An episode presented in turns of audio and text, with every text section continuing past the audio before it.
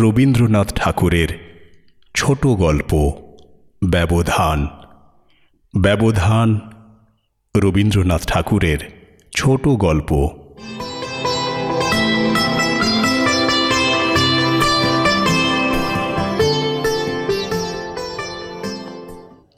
সম্পর্ক মিলাইয়া দেখিতে গেলে বনমালী এবং হিমাংশুমালী উভয়ে মামাতুত, পেস্তুত ভাই। সেও অনেক হিসাব করিয়া দেখিলে তবে মেলে। কিন্তু ইহাদের দুই পরিবার বহুকাল হইতে প্রতিবেশী, মাঝে কেবল একটা বাগানের ব্যবধান এই জন্য ইহাদের সম্পর্ক নিতান্ত নিকট না হইলেও ঘনিষ্ঠতার অভাব নাই।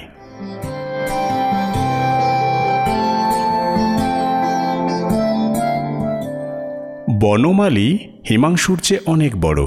হিমাংশুর যখন দন্ত এবং বাক্যস্ফূর্তি হয় নাই, তখন বনমালী তাহাকে কোলে করিয়া এই বাগানে সকালে সন্ধ্যায় হাওয়া খাওয়াইয়াছে, খেলা করিয়াছে, কান্না থামাইয়াছে, ঘুম পাড়াইয়াছে এবং শিশুর মনোরঞ্জন করিবার জন্য পরিণত বুদ্ধি বয়স্ক লোকদিগকে সবেগে শিরশ্চালন, তারস্বরে প্রলাপ ভাষণ প্রভৃতি যে সকল বয়সানুচিত চাপল্য এবং উৎকট উদ্যম প্রকাশ করিতে হয়, বনমালী তাহাও করিতে ত্রুটি করে নাই।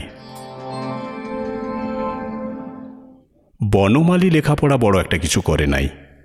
তাহার বাগানের শখ ছিল এবং এই দূর সম্পর্কের ছোট ভাইটি ছিল।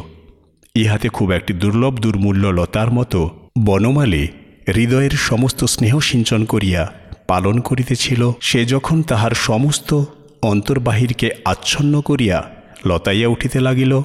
তখন বনমালী আপনাকে ধন্য জ্ঞান করিল।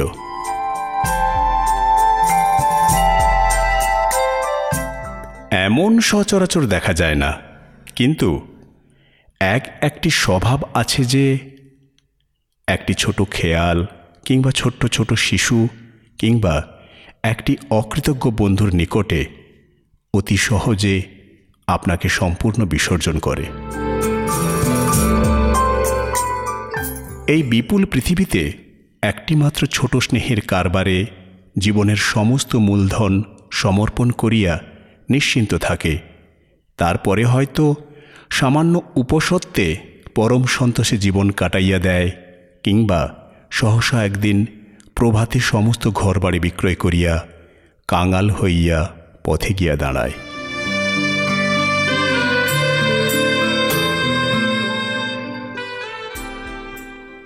হিমাংশুর বয়স যখন আর একটু বাড়িল, তখন বয়স এবং সম্পর্কের বিস্তর তারতম্য সত্ত্বেও বনমালীর সহিত তাহার যেন একটা বন্ধুত্বের বন্ধন স্থাপিত হইল।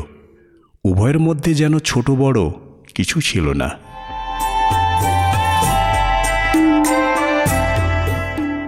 এইরূপ হইবার একটু কারণও ছিল।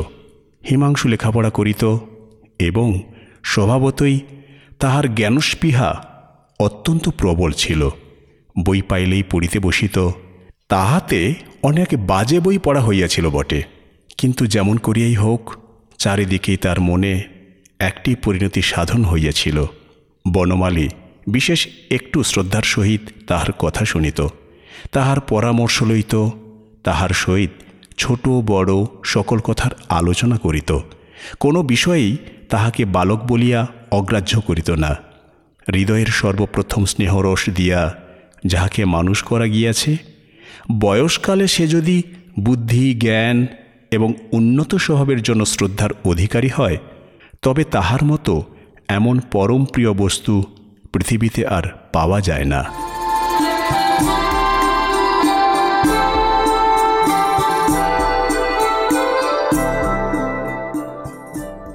বাগানের শখও হিমাংশুর ছিল।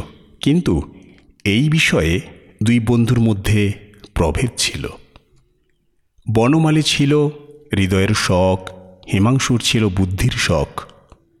পৃথিবীর এই কোমল গাছপালাগুলি, এই অচেতন জীবনের রাশি, যাহার যত্নের কোনো লালসা রাখে না, অথচ যত্ন পাইলে ঘরের ছেলেগুলির মতো বাড়িয়া ওঠে, যাহারা মানুষের শিশুর চেয়েও শিশু তাহাদিগকে সযত্নে মানুষ করিয়া তুলিবার জন্য বনমালীর একটি স্বাভাবিক প্রবৃত্তি ছিল।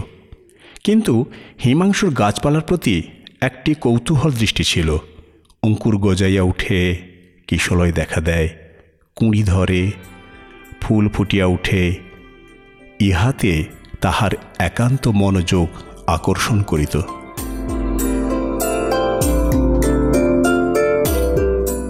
গাছের বীজ বপন, কলম করা, সার দেওয়া, চানকা তৈরি প্রভৃতি সম্বন্ধে হিমাংশুর মাথায় বিবিধ পরামর্শের উদয় হইত এবং বনমালী অত্যন্ত আনন্দের সহিত তাহা গ্রহণ করিত। এই উদ্যানখণ্ডটুকু লইয়া আকৃতি প্রকৃতির যত প্রকার সংযোগ বিয়োজক সম্ভব, তাহা উভয়ে মিলিয়া সাধন করিত। দ্বারের সম্মুখে বাগানের উপরেরই একটা বাঁধানো বেদির মতো ছিল। চারটে বাজিলেই একটি পাতলা জামা পরিয়া, একটি কোঁচানো চাদর কাঁধের উপর ফেলিয়া গুড়গুড়ি লইয়া, বনমালী সেইখানে ছায়ায় গিয়া বসিত। কোনো বন্ধুবান্ধব নাই, হাতে একখানি বই কিংবা খবরের কাগজ নাই, বসিয়া বসিয়া তামাক টানিত এবং আর চক্ষে উদাসীনভাবে কখনো বা দক্ষিণে, কখনো বা বামে দৃষ্টিপাত করিত। এমনি করিয়া সময় তার গুড়গুড়ির বাষ্পকুণ্ডলীর মতো ধীরে ধীরে অত্যন্ত লঘুভাবে উড়িয়া যাইত, ভাঙিয়া যাইত, মিলাইয়া যাইত, কোথাও কোনো চিহ্ন রাখিত না।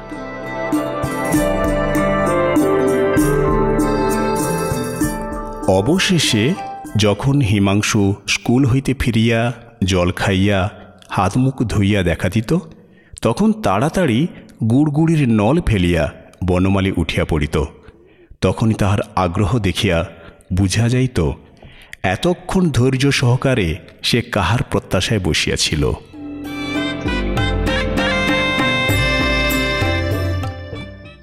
তারপরে দুইজনে বাগানে বেড়াইতে বেড়াইতে কথা অন্ধকার হইয়া আসিলে দুইজনে বেঞ্চের উপর বসিত। দক্ষিণের বাতাস, গাছের পাতা মর্মরিত করিয়া বহিয়া যাইত। কোনোদিন বা বাতাস বহিত না, গাছপালাগুলির ছবির মতো স্থির দাঁড়াইয়া রহিত। মাথার উপরে আকাশ ভরিয়া তারাগুলি জ্বলিতে থাকিত। হিমাংশু কথা কহিত, বনমালী চুপ করিয়া শুনিত। যাহা বুঝিত না, তাহাও তার ভালো লাগিত। যে সকল কথা আর কাহারও নিকট হইতে অত্যন্ত বিরক্তিজনক লাগিতে পারিত, সেই কথাই হিমাংশুর মুখে বড় কৌতুকের মতো মনে হইত। এমন শ্রদ্ধাবান বয়স্ক শ্রোতা পাইয়া হিমাংশুর বক্তৃতা শক্তি, স্মৃতিশক্তি, কল্পনা শক্তির সবিশেষ পরিতৃপ্তি লাভ হইত।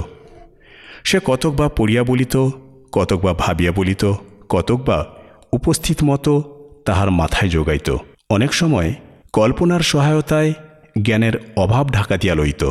অনেক ঠিক কথা বলিত, অনেক বেঠিক কথাও বলিত। কিন্তু বনমালী গম্ভীর কণ্ঠে শুনিত। মাঝে মাঝে দুটো একটা কথা বলিত, হিমাংশু তার প্রতিবাদ করিয়া যাহা বুঝাইত, তাহাই বুঝিত। এবং তাহার পরদিন ছায়ায় বসিয়া গুড়গুড়ি টানিতে টানিতে সেই সকল কথা অনেকক্ষণ ধরিয়া বিস্ময়ের সহিত চিন্তা করিত।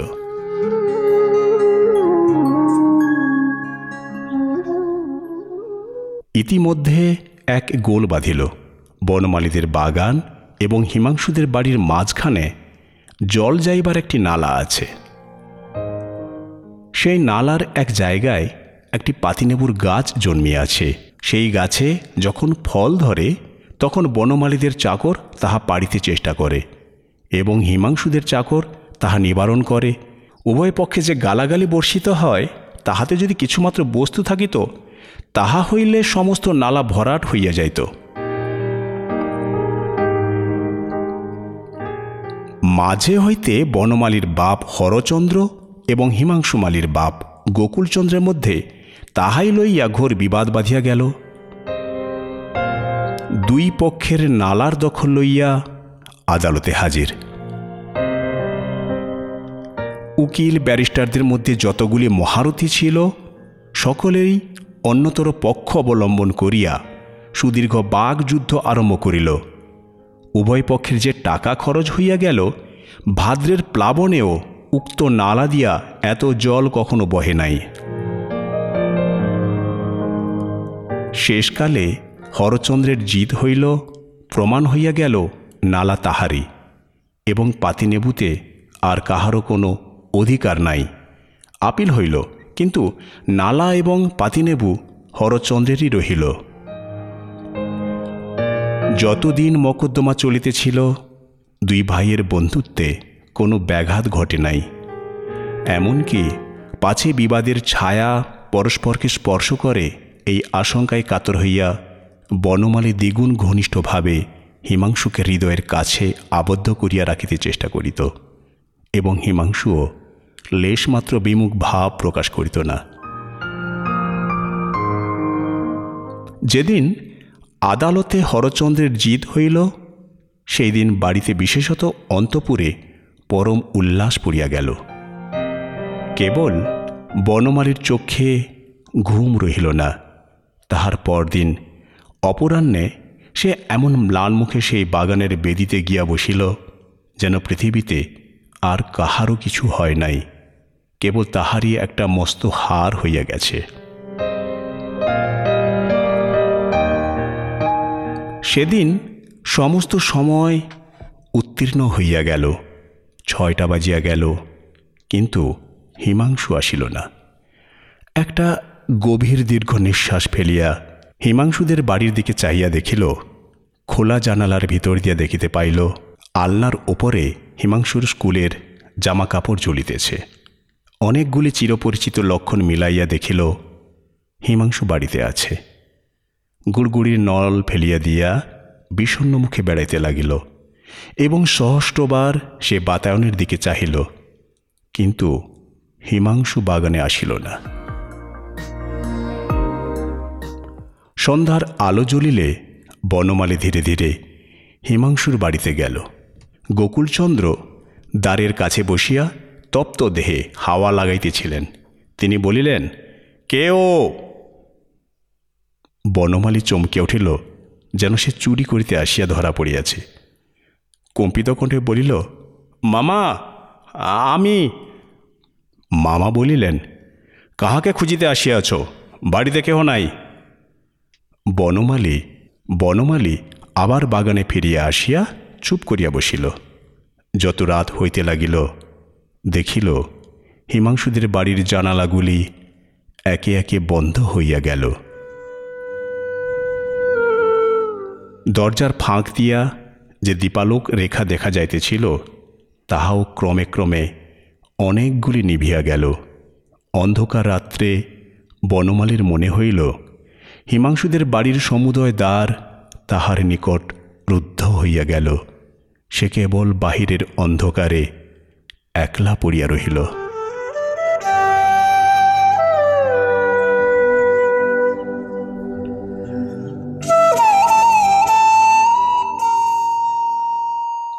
আবার তাহার পরদিন বাগানে আসিয়া বসিল। মনে করিল, আজ হয়তো আসিতেও পারে যে বহুকাল হইতে প্রতিদিন আসিত, সে যে একদিনও আসিবে না এই কথা সে কিছুতেই মনে করিতে পারিল না। কখনো মনে করে নাই এ বন্ধন কিছুতেই ছিঁড়িবে। এমন নিশ্চিন্ত মনে থাকিত যে, জীবনের সমস্ত সুখ দুঃখ কখন সেই বন্ধনে ধরা দিয়াছে, তাহা সে জানিতেও পারে নাই। আজ সহসা জানিল সে বন্ধন ছিঁড়িয়াছে। কিন্তু এক মুহূর্তে যে তাহার সর্বনাশ হইয়াছে, তাহা সে কিছুতেই অন্তরের সহিত বিশ্বাস করিতে পারিল না। প্রতিদিন যথাসময়ে বাগানে বসিত, যদি দৈবক্রমে আসে, কিন্তু এমনই দুর্ভাগ্য, যাহা নিয়মক্রমে প্রত্যহ ঘটিত, তাহা দৈবক্রমেও একদিন ঘটিল না।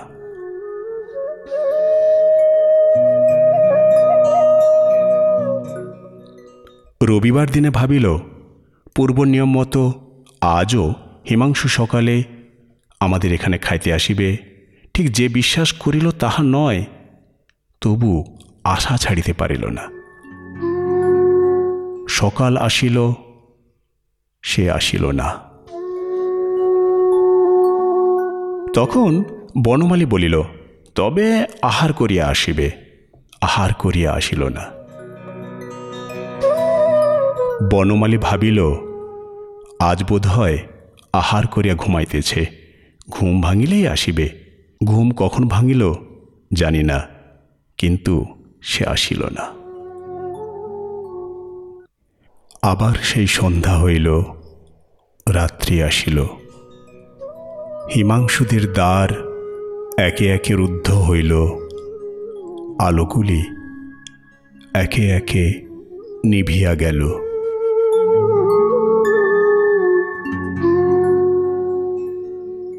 এমনি করিয়া সোমবার হইতে রোববার পর্যন্ত সপ্তাহের সাতটা দিনই যখন দূরদৃষ্ট তাহার হাত হইতে কাড়িয়া লইল, আশাকে আশ্রয় দিবার জন্য যখন আর একটা দিনও বাকি রইল না, তখন হিমাংশুদের রুদ্ধ দ্বার অট্টালিকার দিকে তাহার অশ্রুপূর্ণ দুটি কাতর চক্ষু, বড় একটা মর্মভেদী অভিমানে নালিশ পাঠাইয়া দিল। এবং জীবনের সমস্ত বেদনাকে একটি মাত্র আত্মস্বরের মধ্যে সংহত করিয়া বলিল দয়াময়